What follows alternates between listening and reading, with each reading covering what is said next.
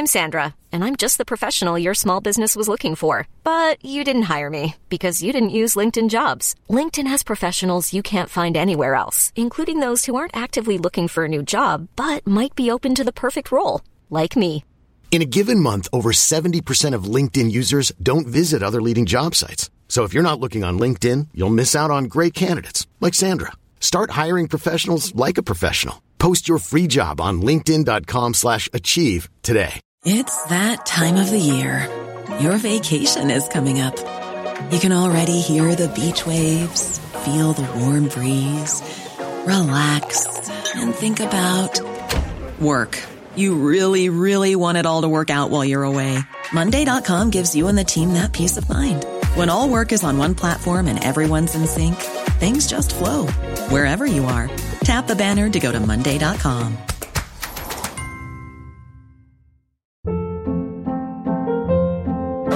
Hold up. What was that? Boring. No flavor. That was as bad as those leftovers you ate all week. Keke Palmer here, and it's time to say hello to something fresh and guilt-free. Hello Fresh. Jazz up dinner with pecan-crusted chicken or garlic butter shrimp scampi. Now that's music to my mouth. Hello Fresh. Let's get this dinner party started. Discover all the delicious possibilities at hellofresh.com.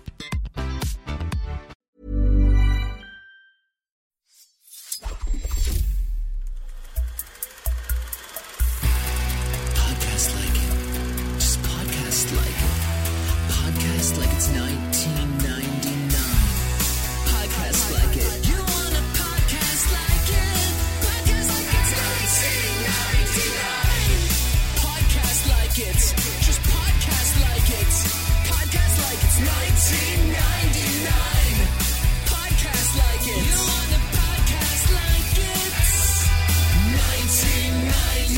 Hello and welcome to Podcast Like It's 1999, the podcast where we talk about the films of 1999, slamming our head through a cupboard here in 2022. I'm one of your hosts, Kenny Neibart.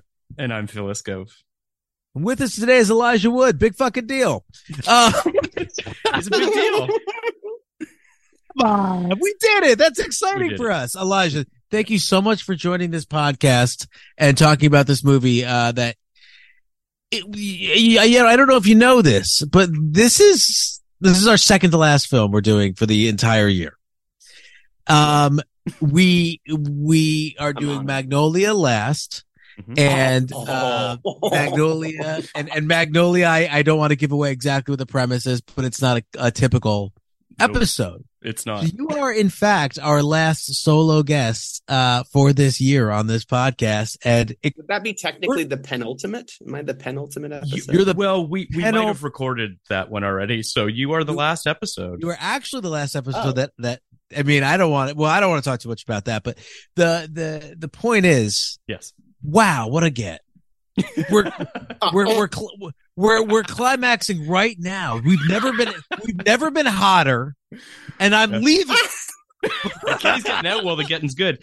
I will say this though, uh, you know, when I reached out to, so you are currently shooting uh, the second season of Yellowjackets with a friend Yeah, of the right? pod, That's- yes. Okay. uh, at Ashley Lyle, and uh, I reached out to her because you are, you know, one of the preeminent voices on independent horror and and sort of horror movies, and it, it it is it felt like you were the right guy to talk to about this film, not just filmmaking, but you know, I'm curious to sort of hear your thoughts on on horror, how this film affected you if you saw it in 99. I don't know if you did or not, but you know, how what is your history with this movie? Thank you for all of that. Um, I did. I I saw it when it was released, so I think I did see it in '99. I must have, unless I, because in '99, uh, when was it released? What month was it released? Well, so it it was at Sundance and then it got released in November. So I don't know Okay, where then you I- were in the world in I 99, but probably saw it in 2000 when it Mhm. went to when when it went to home video. sure. because I was in New Zealand. We started shooting Rings Yeah. October of '99, Wow. and it wouldn't have been released in cinemas there. So I wouldn't have seen it in a cinema. It definitely would have been home video. Um, but you know, I, that movie was a, a was sort of a sensation when it came out. Um, so it wasn't it wasn't as if one had to go to a, you know your local video store and be recommended that movie uh, because it was uh, you know a, an underground movie.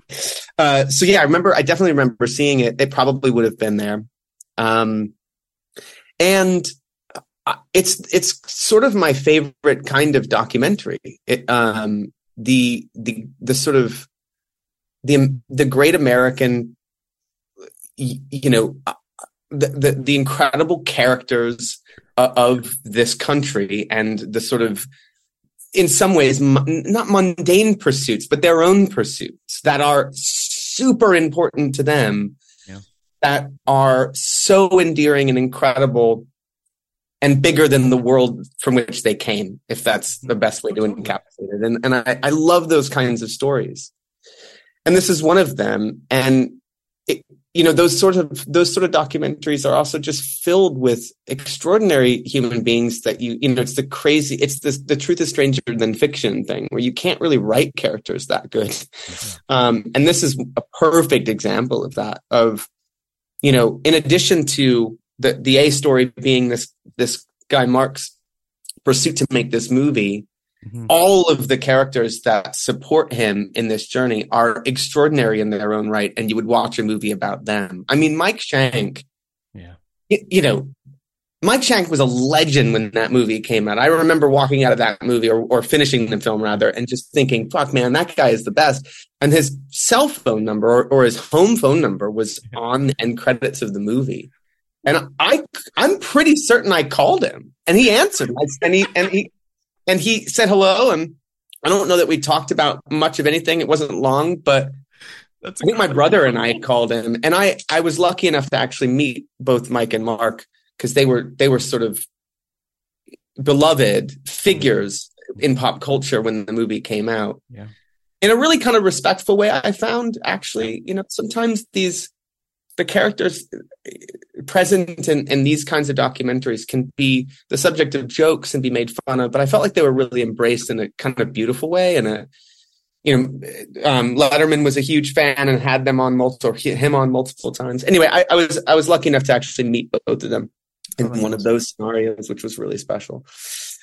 But, you know, again, it's that kind of film another example of this sort of movie is like um, Hands on a Hardbody. I don't know if you've seen it. Yeah. Mm-hmm.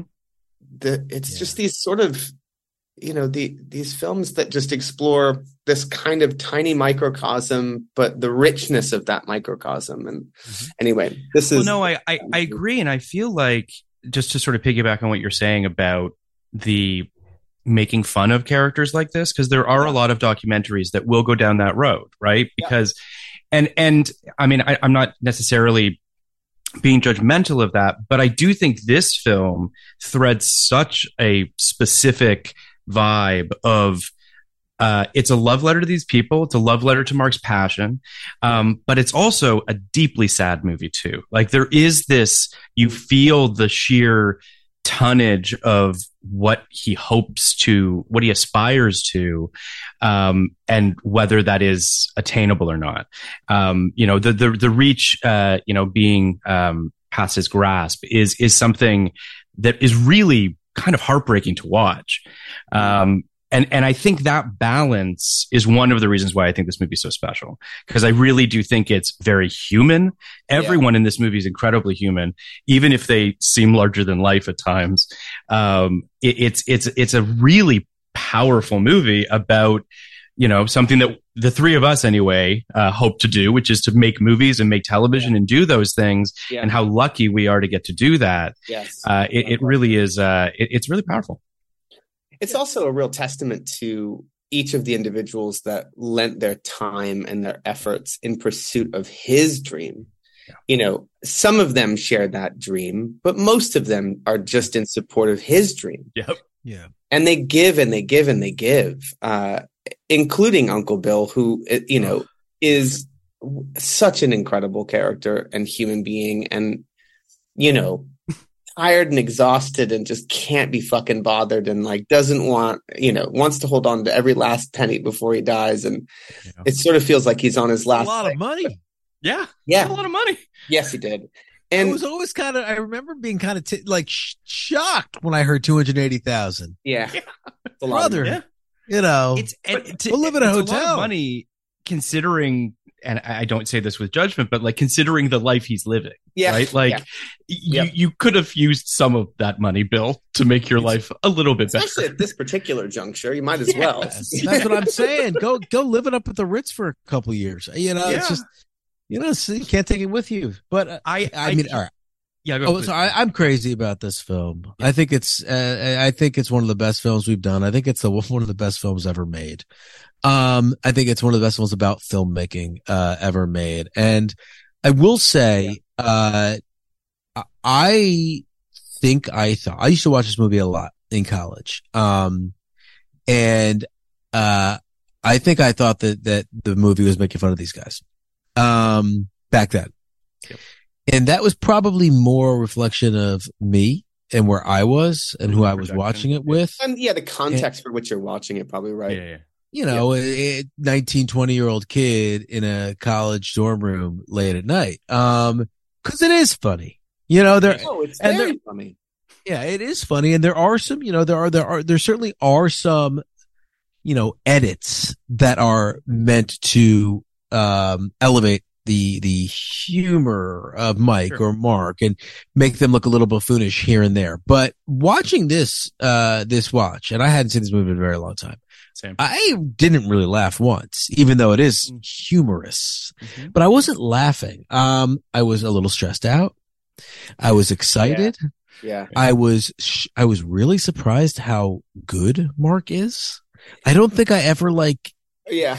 Have that you was seen part of the Coven? Has anyone seen Coven? I've not seen it. because it looks legitimately great. I, I mean, I want to watch it. I, I, don't know if seen it looks Well, great. I I'll just give- mean I'll like give it him looks. this. The guy has an eye for framing. That's what I'm saying. I mean, there's no question. You know, when he's when you're seeing bits of of the footage, and then also just watching him try and frame a shot in on a on location, he knows what he's doing. Those shots Yes. are beautiful. Like you can un, unarguably beautiful. No, I, I agree. he's a student of of of Yeah. the game. He really is. And then he's, Yeah. you know, he's working on film. You didn't have to work on film in the mid nineties. You know, True. in the mid nineties, if you wanted to shoot, if you want to get something shot, you could shoot on video, You right? could, So yeah. you didn't have to. He chose to. He's using the University of uh, Wisconsin Milwaukee's, you know, editing bays or whatever. He's bringing his mom and his girlfriend there. Incredible. That's It's one of the best scenes. Him, my, I think it was where there were two. Was it two frames or three frames were missing, and they Yeah. had Yeah. to go f- like frame by frame and find where the resplice the frames in is, and Well, all of them. It's just Well, extraordinary. and the moment when when Mike when uh when Mark turns to Mike and says, "I'm going to need your powers of remembering things to tell me where the frames are."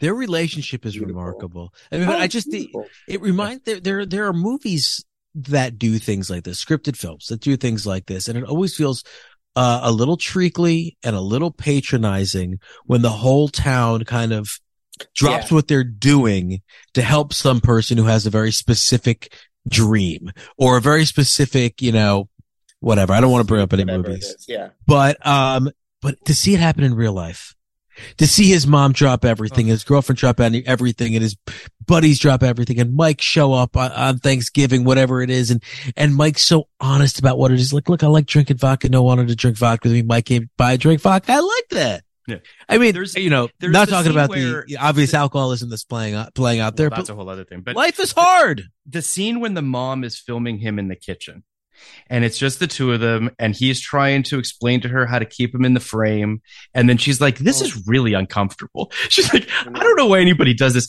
like there's just something so uh to your point kenny uh, open-heartedness about what everyone's trying to do to help this guy achieve his dream Mhm. and and that selflessness is one of the reasons and it's not necessarily selfless when we do it because we're professionals and people are getting paid to do it but i love being on set because of that that collective idea Okay. of everyone working towards a common goal i Oh, think is dude, I so say that fucking cool. literally verbatim all the time. It's what I love most about filmmaking, and you get, you really get that to, uh, on a more intimate le- level with independent cinema, just because, you know, everyone's there because they want to be there. It's not, Yeah. it's not for the paycheck.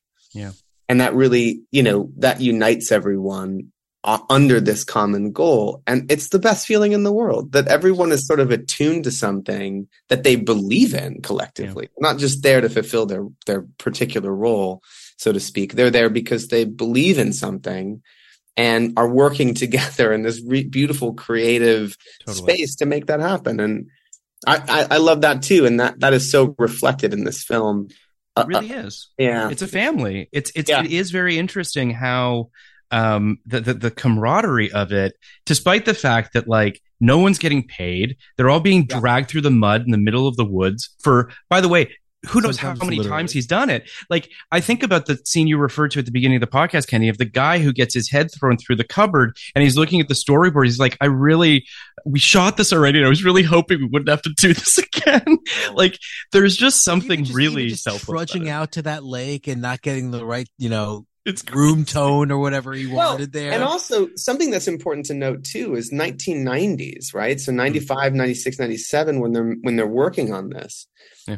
There there is no there is no digital platform for which these this film is going to be seen. So there there's only a physical distribution path and that the chances of that are so slim. So th- that that everyone is putting in that effort for something that they're not sure where it's going to live or where it's going to go. Are they all going to see it? I mean, they, they had the beautiful premiere screening and, and that, that glory moment, which is so important for everyone involved. But like, where's it going to live? There's no real, where, you know, where's the outlet for this thing? Well, it's you know, it's funny you bring that up because there's two things, there's two kind of ellipses at the end of the film that don't get resolved.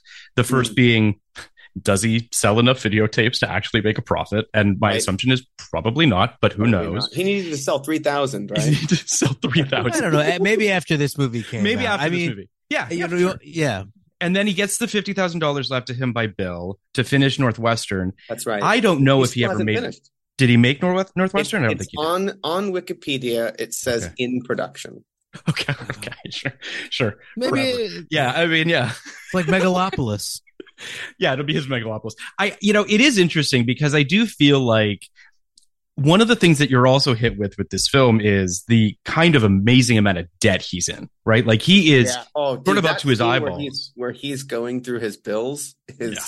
it's brutal. it's really brutal and sobering and kind of terrifying and upsetting. you Right. know? When when like when you're uh, honest to God, when you're in debt, you know the number almost to the dollar. I bet. Like, and it is like it's like one of those commercials where the numbers are on top of your head. Yeah. And yeah, and I think I I, I That's think why I'm like the 50 grand might have just gone towards paying off his debts is what Well, I'm yeah, I, wondering. mean, I think it, it does kind That's of a good seem point, like yeah. like it, like remarkable recalls. He's talking about you know the the fifty dollars he owes to state tax, but no, he knows.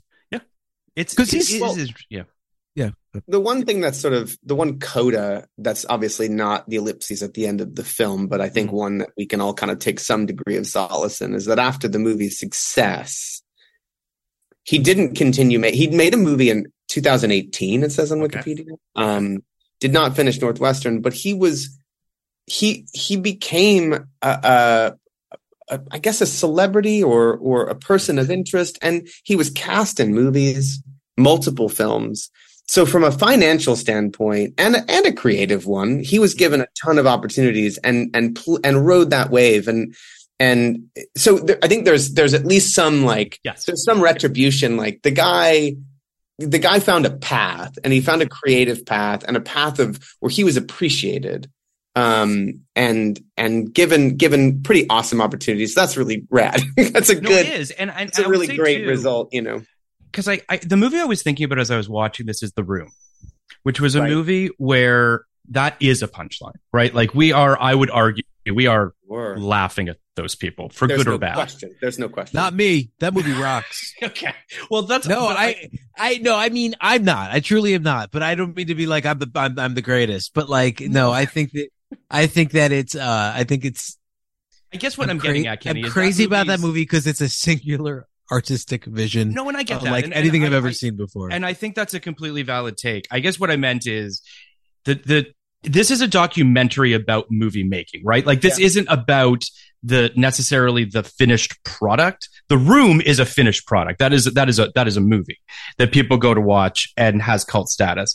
I'm speaking of just the idea that Mark doesn't become a weird sort of um, thing that people like. uh, The, the, who's, what's the guy's name who did the room? The creator of the room, the Uh, Tommy Tommy Wiseau. Wiseau. Tommy Weiss. But I, I, I would argue, I think like he did. I, I, I think Mark, I, I think Mark did for a while. I think, he, I think there was a lot of pointing and laughing. I don't think that the documentary. He was a curiosity, and I yes, think, yes, yes. and I think, I don't know that it was pointing and laughing, but it was definitely enjoying the comedy of of a of a man who speaks a certain way, sure. Mhm. um, who who who isn't a fool, but like Yeah. maybe punches above his weight, like doesn't Yeah. quite like have what it takes, but maybe he does. I it's he's a he's an interesting curiosity, and I think it's why we're drawn to movies like this. It's Sure.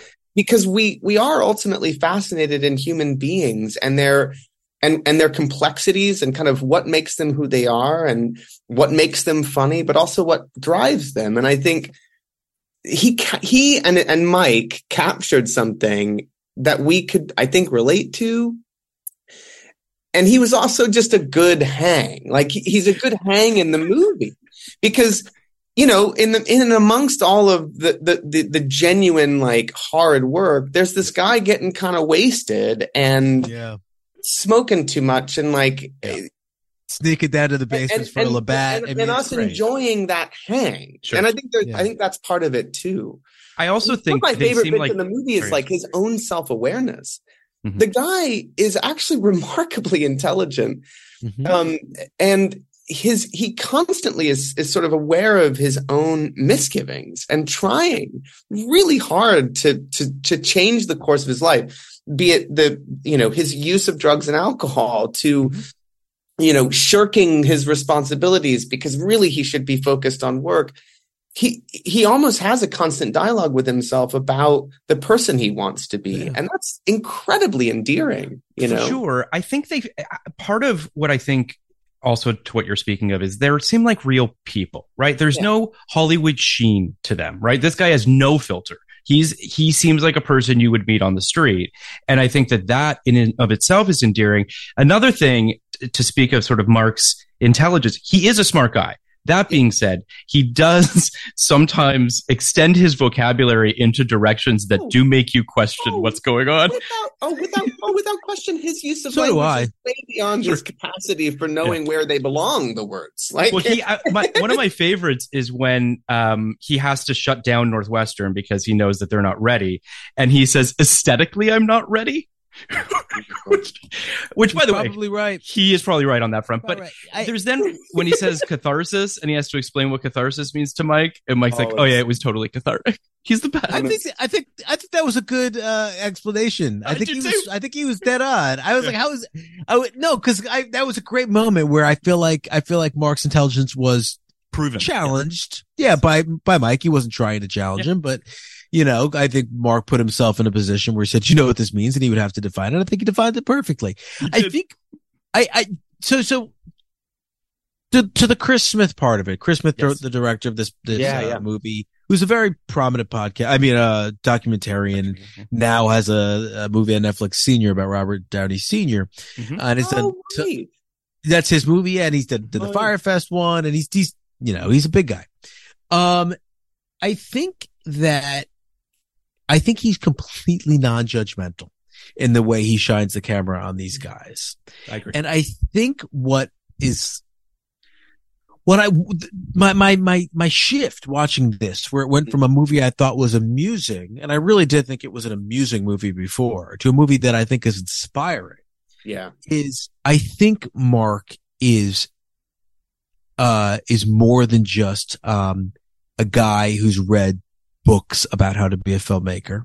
Sure. I think he's more than just a guy who's watched a lot of movies and has, you know, George Romero in his head and thinks I can do this because he did that. Cause you see so many people who are just play acting their way. He is, he's what I can't be. He's a real director. He actually asks for take after take after take. He doesn't care about, it's You're not right. that he's, it's not that You're he's right. rude, right? It's not that he's mean, but he, he, he's the director. He's, he, he's his only fidelity is to the, the, the film. So if he has to make his old, you know, Uncle Bill do 35 takes of this line to get it right, he's going to do that. Does he have to make the poor, the poor gray haired But, guy but go Bill through? does. But Bill does also pull the plug at a certain point. He's like, "I'm not doing this anymore."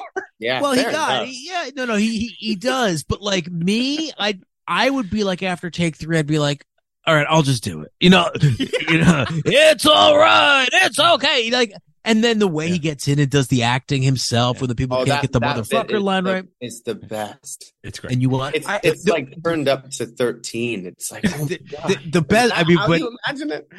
the best part of the movie, and I remember this clearly. It's funny how much of this movie I remember, and I, and I hadn't seen it in about 20 years.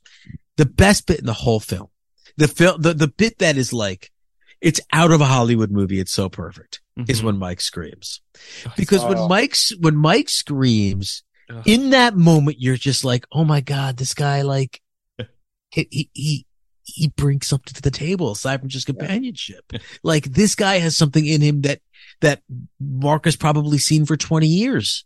But I But the love look it. on It's Mark's like- face after the scream when he's just like, "That was fucking kick ass." Like he's so proud of his Yeah, he friend, gets it. And he was just like, "This is awesome." It's- I, yeah, I know exactly. It's like in a movie when like a character that you don't know can sing goes up and like yes. kicks ass and belts it. Yeah, His yeah. scream is Yeah.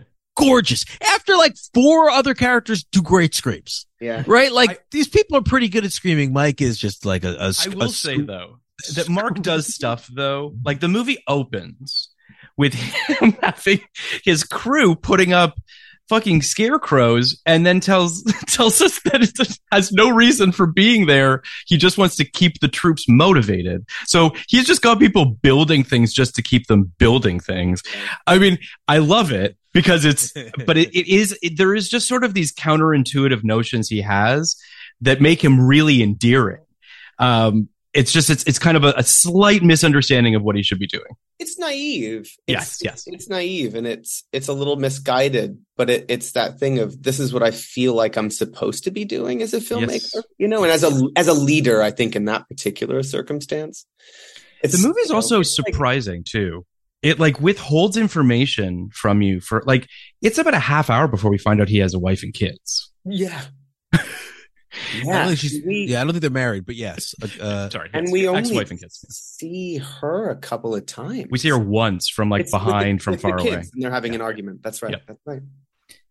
And It's Joan just- is yeah. Joan his partner in the film. Joan's Yes. his girlfriend. At, yes, She's kind of incredible. she's amazing. she's It's amazing. amazing and like such a support and you want to know what her story is you know Yeah. she's kind of Totally. That when, the- when you when you said that Elijah Earliana, you want to know everyone's story. Immediately. I'm thinking, I want to know Joan's story. I want to know his parents' story. I want to know the last fucking seventy years of Bill's life. But yeah, my yeah, sorry. Wow. favorite Absolutely. my favorite oh yeah totally my Yeah. favorite character if there hmm. if you were to name them characters but my, my favorite person yeah. I that know I, what you're gonna just want to know is the thespian Yes, I the one who had the scarf. I am absolutely in love with him so they're in where are they they're in Wisconsin, Wisconsin. outside Milwaukee. They're in- yeah. They're outside Milwaukee. This man, it it is.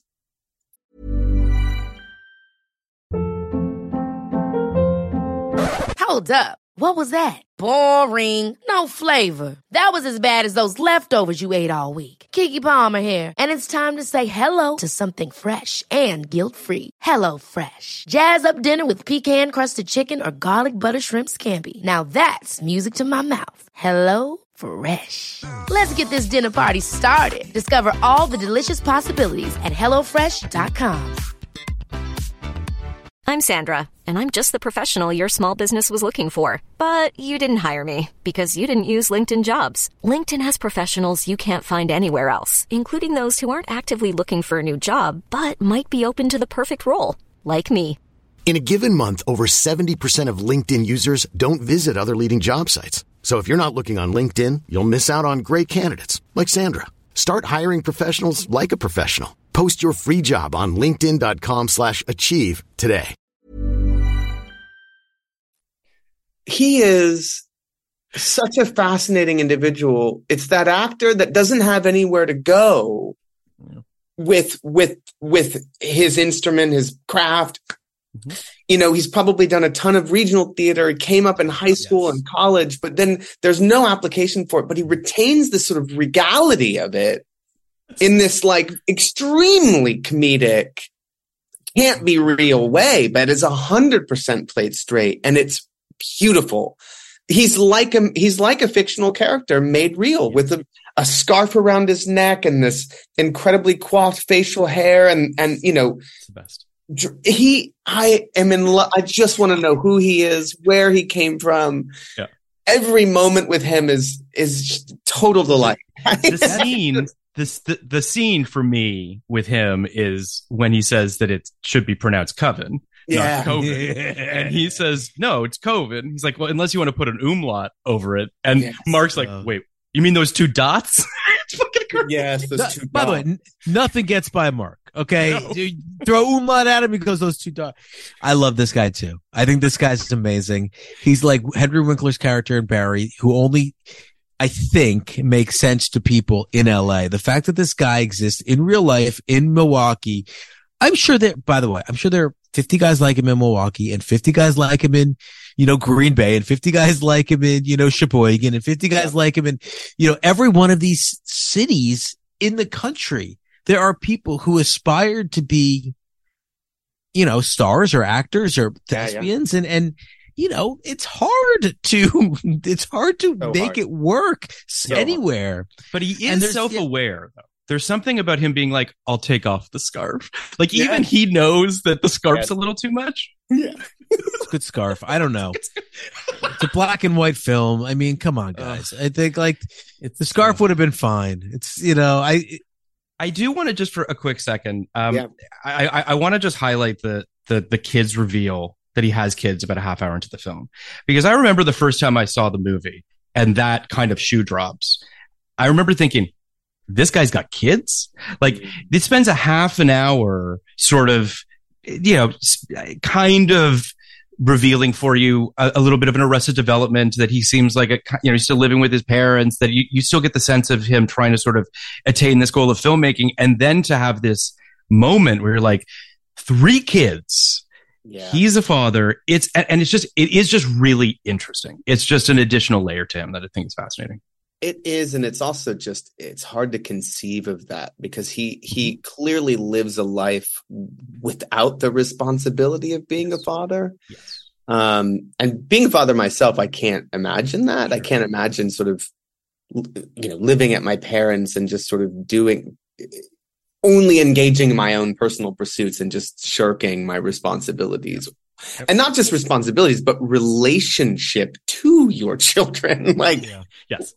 uh, that is outside of my the realm of my comprehension. So yeah, it's Or a, taking your children to Apocalypse Now when they're probably six or seven years old. yeah, I would do something like that. Whatever. uh, I, I wanted to say one other thing because he there are technical moments that I feel like people who who you know work in film there is a humor to him saying stuff like we've got every f stop known to man in this Yes. film or it's 11:30 a.m. we have until 6 p.m. we have 52 shots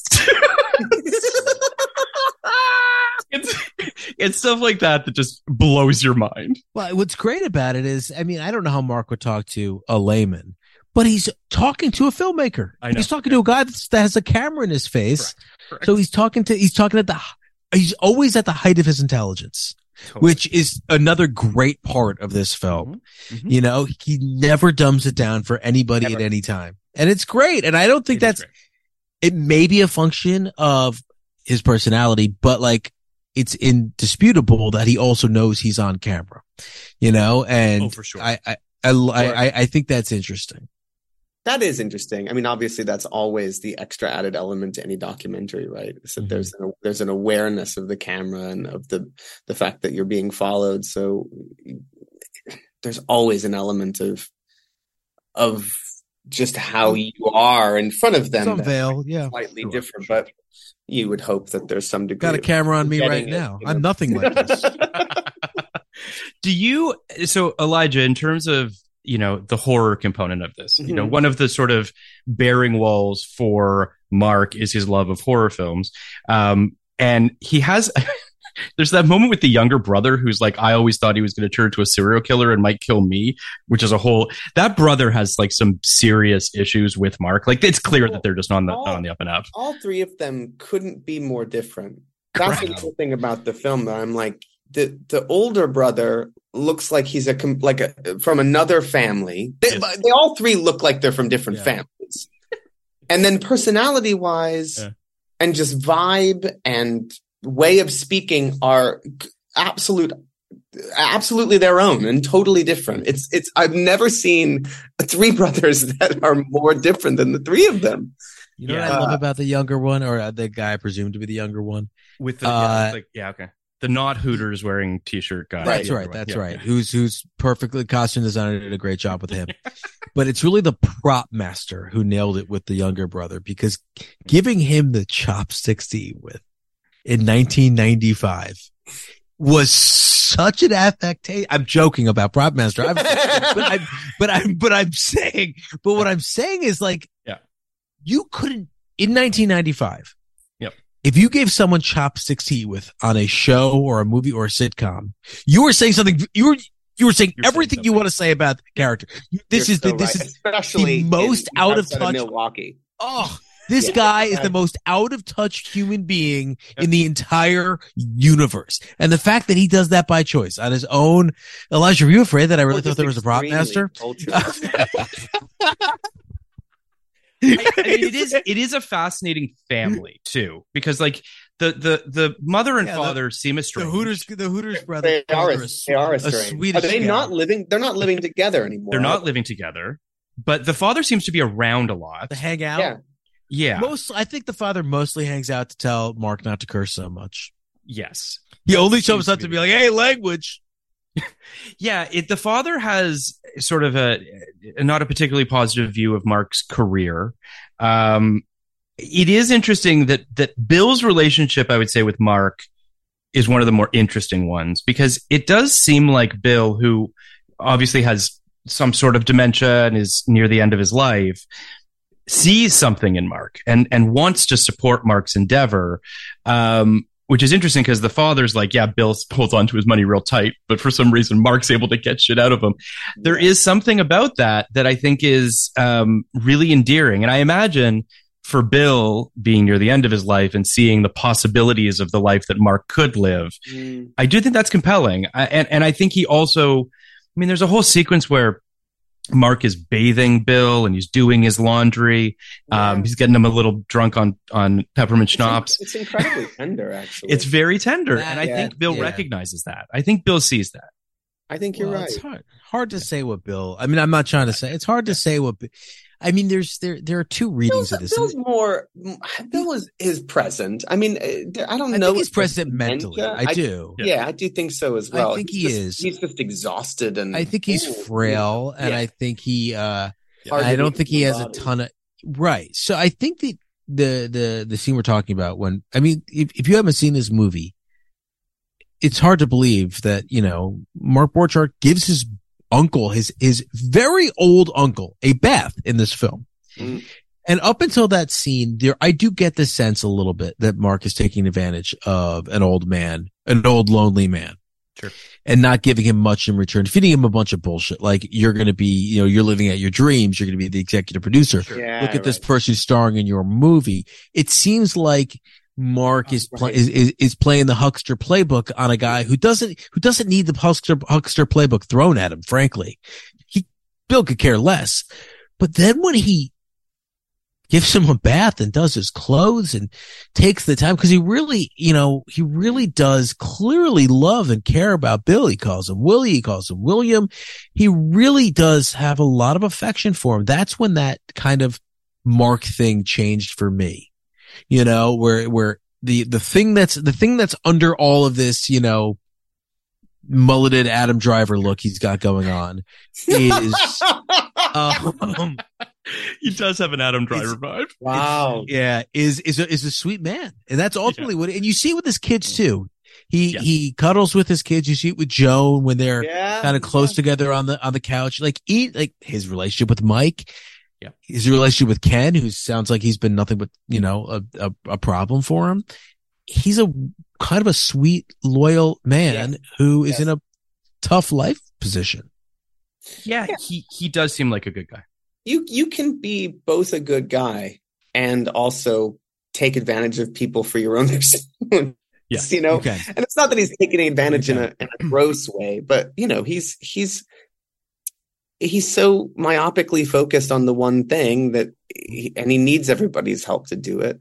But I think those two things aren't mutually exclusive. I think you can be a sweet, kind person and also try and get money out of your uncle. You know, it's like I sure Yeah, hope I- so. um you know and the, the the the horror the horror aspect i mean it's it's a lovely thing you know a, a lot of the great filmmakers as you know got their start in in horror it's it's largely because you don't need a great deal of production value you can you can make something scary and effective for for nothing and it's why you know Sam Raimi and and Romero and all of these greats started with horror films because of limited resources, limited money, and they could pull their friends together. I mean, Peter Jackson's Bad Taste is a really good example of this. Peter Jackson's Bad Taste is this. It is making movies on weekends. That taste is with dead alive, right? No, that's um uh uh Brain Dead. You're thinking of Brain Dead. Oh, okay. Yes. Okay. There's like Meet the Feebles. There's uh, Bad Taste is the Bad one with Taste, the alien on the cover flipping off. Yeah, yeah. the- Okay. all right. the camera. But but but bad taste, you know, that was literally made over the course of four years. So like Sure. Coven or Coven, he was also making that over a long period of time. And then obviously he was shooting intermittently bits of Northwestern as well over time with his friends. And it's the same, it's the same kind of pursuit. It's like, you know, a bunch of people rallying around a certain idea and then like with available resources when they can they make it mm-hmm. and there's something extremely endearing about that and you know the horror of it all is just simply because you can get eyes on it you know? It, it- it's harder to make your first movie like a two-hander drama um you know set in a laundromat. Like it's it's way easier to get eyes on your thing if it's got exploitable elements that are that it, it- it's kind of exciting. And from a filmmaking standpoint clearly he's drawing on his influences because the shots are there. Like he knows what he's doing which is really impressive. I I- you know there are many times in the film because oftentimes you know documentaries about someone's pursuit of their goal unless it's something about like motown tends to be that they don't necessarily achieve the thing and they weren't necessarily that good but he was like he actually there there are surprising moments in the film where he, he really exhibits that he knows what he's doing to the point where you're interested in seeing the film you know Yeah. I Um, do. Um, I, I, I, first of all, it pains me to say that we do have to wrap up a little bit, but I do want to just say, um, Yeah. while I have you, uh, I want to talk about Mike for a quick second, who unfortunately passed away in October, um, from, from cancer. Um, and I, I want to talk about him because I, there's that amazing scene where he talks about overdosing. He's uh, he's in the editing room with with Mark, and he's trying Yeah. to quote unquote keep Mark awake with fun stories about his overdoses. Oh God, and he's telling this this this story about how close he came to death and he's very sort of like i think he's playful about it because he knows he's over it right? Like he's he's been a year and a half sober. He seems like he's got his shit together. Um and and he just seemed like such a lovely lovely person. And you know i it, obviously it's incredibly sad that he's not with us anymore but uh, you know it's just great to see that you know he was able to, to to to beat his demons and he was able to get to the other side of that thing and i think that's a really lovely part of this movie It is, and he, you know, he he became kind of an iconic best friend after the release of the film. Yeah. Um, he really is a highlight of the movie for so many people. There, there's something so incredibly endearing about him. Very funny in his sort of monosyllabic, like the way he Yeah. talks. Um, he's very deadpan. does not emote much. Um, but yet what comes out of his mouth is is often hilarious. Um, and the camera You know, just hangs on him long too where like he'll laugh Oh Yeah. God, yeah. Yeah. What I love too, and I think it hit me more upon viewing it in preparation to talk to you guys than it, it had the first time around was he scores most of the movie and it's beautiful. It's good. Yes. He Yeah. plays classical guitar and it's gorgeous and his Yeah. original songs are stunning. Totally. And so there's there is this inner life to him that is Fantastic. expressed in in the music that he plays and in these quiet moments and in that story where you're like and he says that thing of like well I've got so many other incredible drug stories we could you know um that, that that there is this lived I think what's so fascinating about him is that there is this extraordinary life lived and also interior life that he's experiencing, but in a facade that doesn't let you into that necessarily, or or you know, most people can wear sort of some of their life on their face or or in their in the way that they emote, and he so doesn't give you that that I think it makes him more fascinating. It's like, what the fuck is going on in that head? Yeah. Um, but so tender too, and so unbelievably loyal. And I think all of us who saw that movie wanted Mike to be our friend. You know, Yeah. it's it's why people called him endlessly when this number was left at the end credits because everyone wanted to talk to Mike. And There's he there's there's a moment early in the film when uh when Mark turns to him and says, "Can you make ever make sure everyone has brown gloves?" And he just goes, "Hey, does everyone have brown gloves?" that's best. But the I, I think I mean it's almost It's a great moment. there, there I mean two Mike things. I mean one is I love the only time he gets kind of d- defensive is when Mike accuses him of stealing the song. Yep. And he's like I stole one word, insane. Insane. Uh and he defends himself. I was proud of him there. yes. Yes. And then the other one, there's like a there's like a Christopher Guest level joke with the run with the runner of he's playing the lottery every day, and then he walks in and he clearly something has happened. He's not telling anybody, and he goes to the basement just to tell the camera that he's excited because he won fifty dollars in the scratch off today, but he knows those guys will take his money. It's it's a Christopher Guest kind of cut. It totally it's is. incredible. Mm. Well, because it's it, it it sort of harkens back to what I was saying earlier, where he comes in and he's all smiles, and Mark's like, "You look like the happiest guy in the world. Like, what do you know that we don't know?" And he's just What do you know smiling. Yeah. and he gives this like this. There's this odd kind of laughter that it seems like everyone has in this movie, which is like this childlike giggle that everyone seems to have, and he kind of Yeah. gives this moment, and then to your point, Kenny, it cuts downstairs and he's in the basement. He's like talking in hushed tones about the fifty dollars. It's great. I also don't know if this movie could be made now in the same way. I think don't our think world is different. I think, I mean, I could be wrong, but I don't that level wrong. of comfortability that they all had with Chris and the crew to be able to have to capture a moment like that where Mike would break and come down and have a private. I don't know. It's just we live in a in a world that ha- is now you know there are so many distribution channels for content. There are Mhm. people making things on YouTube. The notion of being filmed has different connotations now. Um, which isn't to say that you can't achieve a level of intimacy with a documentary. You absolutely can, but I think this kind of thing is specific to someone who wants to be a filmmaker. I just feel like I don't know. There there would be their their eyes might be on a different prize um, and and, a, and a, level of awareness culturally or externally after the film or focus on that potentially that could ruin and tarnish the sort of innocence the the the real kind of vulnerable innocence that's captured in the film which it feels No, like it I, I fully agree with you. I think about how easy it is to film people now, to film yourself now, how easy it is Yeah. to post it everywhere. I think that that has, to your point, kind of evaporated the specialness of what was captured in this film. So I do think that today, I think they'd be too aware of what could be like what what sort of money could be made off of this. And the the endeavor of it i think would be completely tarnished.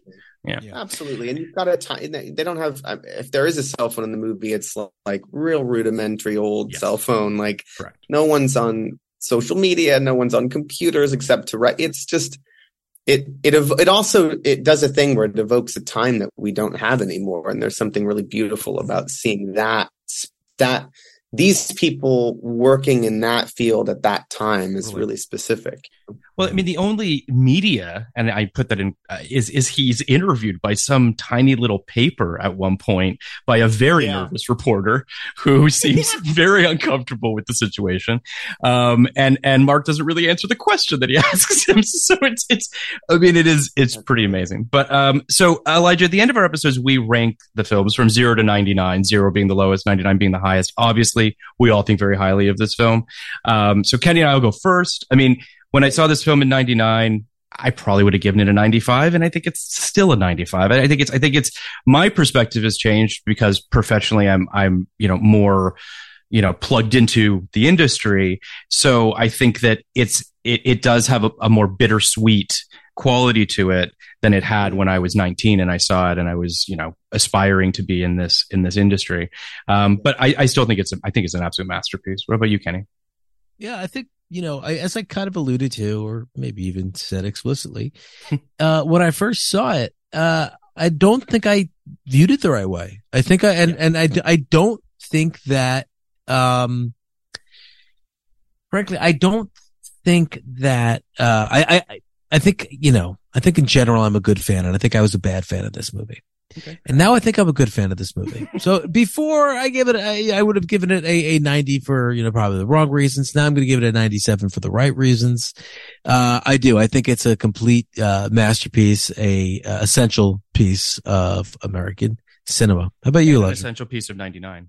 Yep. Yeah, I'll go with I'll go with 97 as well. I, I think it's totally essential. I think it is a masterpiece. I think like we were just saying, I think it also evokes a time that, you know, we, we don't have anymore. It, it- really is before the world changed and you could have this this degree of innocence surrounding a pursuit like this um, without the sort of implications of everything that kind of comes later.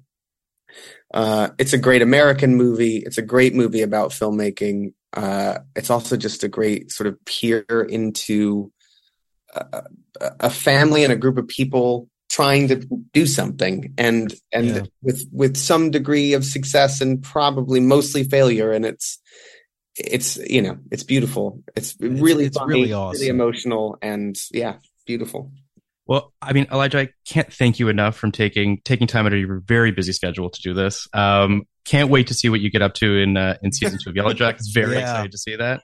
Me too. Um, and and High just bar. truly- Actors on that show pretty good. holy shit man what an incredible cast i am i am so Yeah. fortunate yeah It's, Yeah. it's it is truly truly amazing. But honestly, thank you so so much. This was an absolute gift. Yes. So thank, you so much.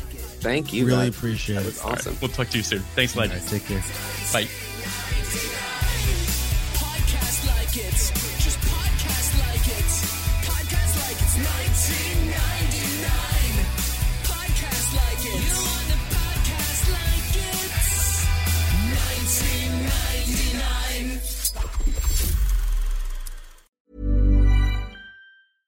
Hey, it's Paige DeSorbo from Giggly Squad. High quality fashion without the price tag. Say hello to Quince.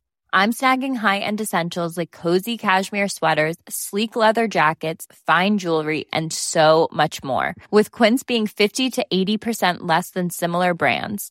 And they partner with factories that prioritize safe, ethical, and responsible manufacturing. I love that. Luxury quality within reach. Go to quince.com slash style to get free shipping and 365 day returns on your next order. Quince.com slash style. Ever catch yourself eating the same flavorless dinner three days in a row? Dreaming of something better? Well, HelloFresh is your guilt-free dream come true, baby. It's me, Keke Palmer. Let's wake up those taste buds with hot, juicy pecan-crusted chicken or garlic butter shrimp scampi. Mm. Hello Fresh. Stop dreaming of all the delicious possibilities and dig in at HelloFresh.com. Let's get this dinner party started. Planning for your next trip? Elevate your travel style with Quince. Quince has all the jet setting essentials you'll want for your next getaway, like European linen, premium luggage options, buttery soft Italian leather bags, and so much more. And is all priced at 50 to 80% less than similar brands. Plus, Quince only works with factories that use safe and ethical manufacturing practices. Pack your bags with high-quality essentials you'll be wearing for vacations to come with Quince. Go to quince.com slash pack for free shipping and 365-day returns.